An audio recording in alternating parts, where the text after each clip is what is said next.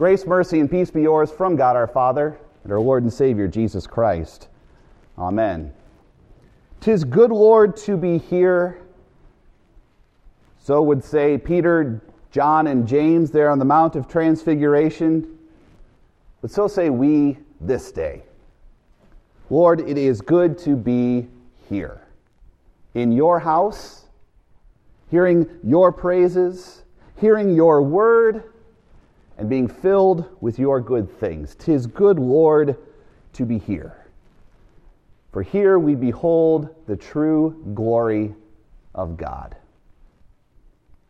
As Peter, James, and John went up onto that mountain with Jesus, they did not know what to expect. They did not know what Jesus would bring them there to do. Maybe just to pray.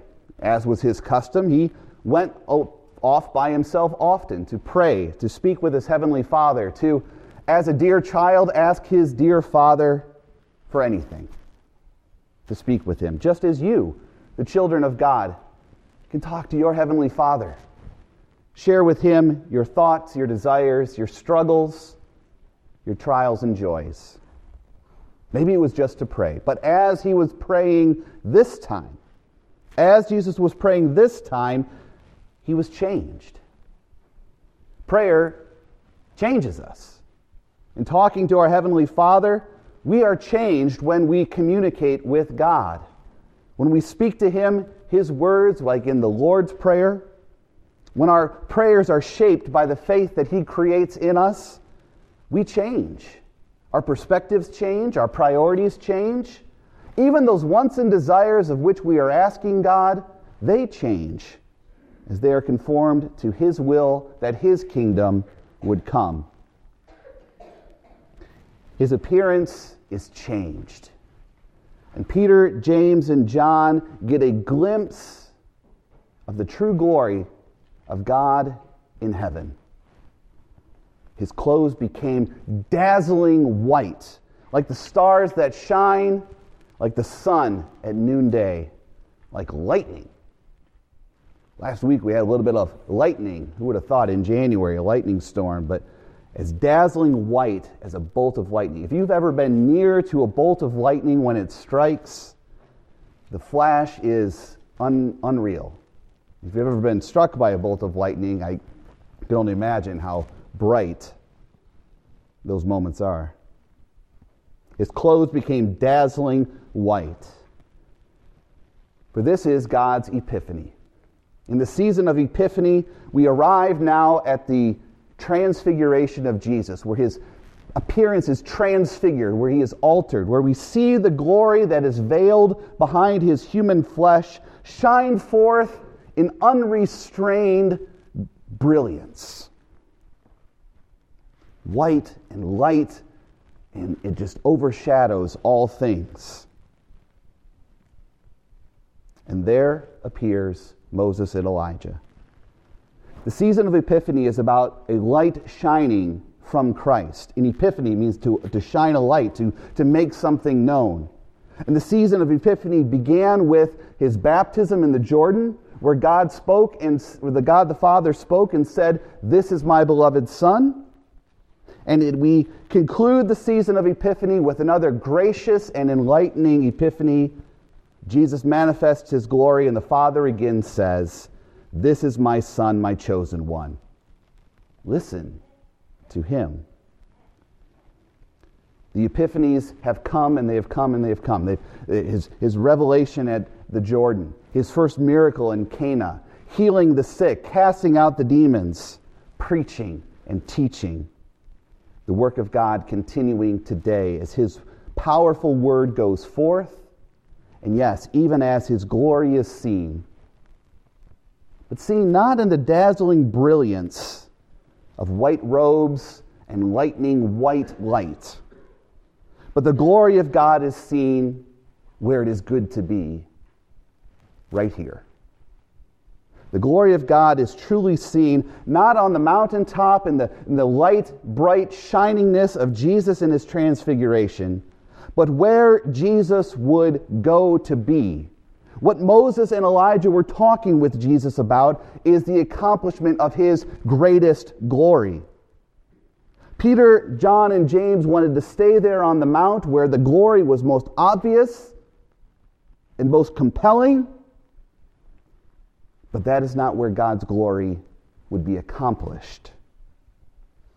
For the true glory of God is seen in his departure that he was about to complete in Jerusalem. Moses and Elijah are speaking to Jesus about his departure. The word is his exodus that he was about to accomplish. Now, exodus sounds that, that brings a whole lot more biblical baggage with it than just his departure, his coming in and his going out. Jesus is about to accomplish an exodus in Jerusalem. When God accomplished the exodus out of Egypt, he led his people, his beloved ones, out of slavery into a promised land where he provided for them and he guided them and he led them and he fed them and he nourished them.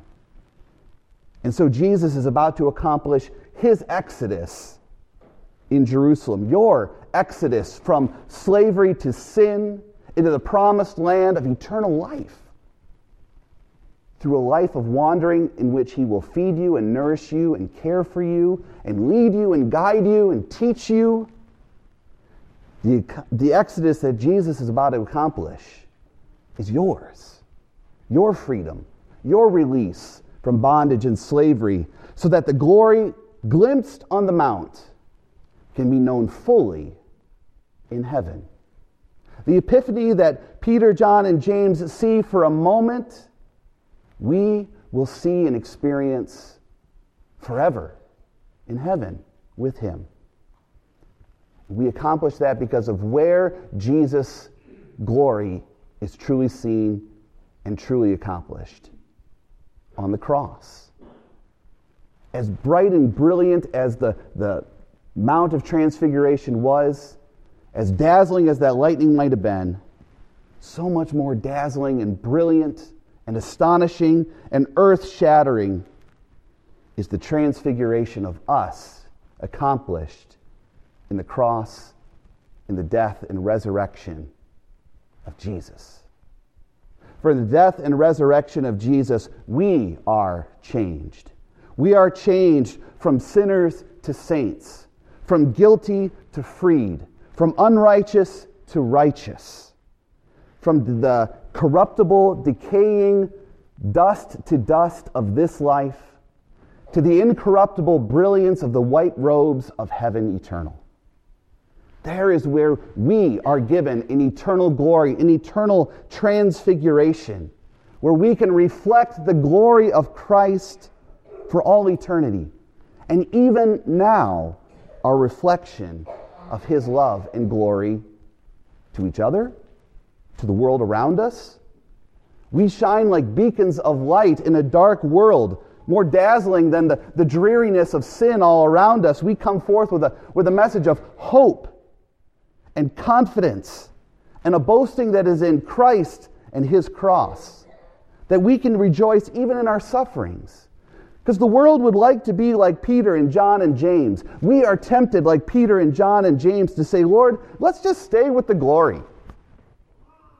Let's stay on the mountaintops. Mountaintops are good. I love being high up, nearer to God. I guess it's a little bit closer to Him, I guess. But on the other hand, that is not where God can, that's not where we experience and receive the true brilliance of God in the death and resurrection of Jesus. Because we know that our life is not a series of mountaintops, one after another, but we live in a valley. We live in a valley of the shadow of death. We have our low points. And that is the brilliance that Jesus did not stay on the mountain to watch over us as we suffer and, and experience our lows. But he came down with us, to walk with us, to suffer with us, to set us free from that suffering and into the eternal glory that he has shown on that mount. There you have Moses and Elijah, the giver of the Ten Commandments, the giver of the law, and Elijah, the prophet. But you also have there the living and the dead. For we read of Moses' death there in the plains of Moab when he was 120 years old, his eye undimmed, vigor unabated. Quite an accomplishment. But he died and was buried and was with the Lord there on the mountain. But there's also Elijah, who did not taste of death. Elijah, who was carried by a chariot into the glories of heaven, not tasting of death, but being transmitted immediately into heaven. Well, on the last day, when Christ will return to judge the living and the dead, as we have just confessed in the Nicene Creed, what will we know will be in store for the living and for the dead? To see the glory and be in the presence of Jesus. Just as Moses and Elijah were, so will we and all believers in Christ. Because we believe that he will raise me and all the dead and give eternal life to me and all believers in Christ. We have assurance of that because Moses and Elijah are there. Peter, John, and James are there with God's glory. God speaks, calls Jesus his son, his chosen one, directs us to listen to him, and then goes on his exodus. So hear, hear and listen to the word of the Lord. We go out from this place where it is good to be we come down from the mountaintop of, of touching and eating with God on a Sunday morning and singing his praises, catching a glimpse of the glorified body of Christ. I look out among here and I see the saints of God who have been changed from unbelief to belief, from sinner into saint, and I see here the glory of God. And it's good to be here, good to be among you, and good to be here together. And then together we come down from the mountain, we go about our business that God has called us to, reflecting the light and glory of God as we forgive one another, as we live together in, in peace and harmony, as we repent when we sin, and as we receive grace for all our trespasses. There's the glory. There's the gracious epiphany of Jesus on the Mount of Transfiguration. And just as Jesus then will set his face toward the cross, on Wednesday, we set our face toward the cross and resurrection of Jesus. We enter into Lent, beginning with the ashes of repentance and ending with a feast of joy on Easter, where that glory is truly seen, accomplished, and given to you in the forgiveness of all your sins. That is the gracious epiphany of Jesus, his cross your salvation, your deliverance. In Jesus' name, amen. And the peace which surpasses all understanding will guard your hearts and minds through Christ Jesus our Lord. Amen.